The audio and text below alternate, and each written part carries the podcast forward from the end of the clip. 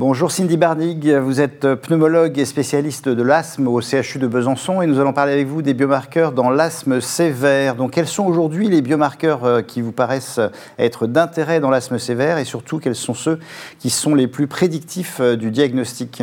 Alors, je dirais que c'est les éosinophiles sanguins qui sont très importants dans le diagnostic, mais ils sont dans une certaine mesure corrélés aux anoexalés et aussi aux éosinophiles dans les expectorations qui pourront du coup compléter euh, la recherche du phénotype T2 dans le diagnostic chez un asthmatique sévère.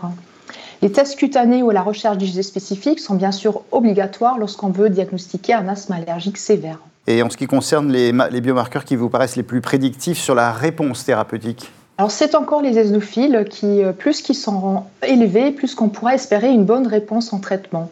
Et pour ce qui est de l'observance, est-ce qu'il y a des biomarqueurs qui sont euh, prédictifs d'une bonne observance? Pour l'observance au traitement, je dirais c'est le niveau de l'inflammation T2 globale qui doit baisser. Donc on va à nouveau regarder bien sûr les eosinophiles, peut-être le NO exhalé. Le statut allergique n'a bien sûr plus d'intérêt euh, en cas pour l'observance. Et donc c'est quoi la, conclusion de ces, ces biomarqueurs prédictifs? Il est intéressant de compléter donc euh, la recherche des biomarqueurs par les ionophiles, le exhalé, si on peut éventuellement la recherche des ionophiles dans les expectorations induites, et aussi de faire euh, de se faire une idée euh, sur le terrain atopique sous-jacent, faisant des tests cutanés, la recherche d'usés spécifiques, qui sont donc les examens biomarqueurs fortement recommandés dans la dans la prise en charge d'un asthmatique sévère. Merci Cindy Barnig.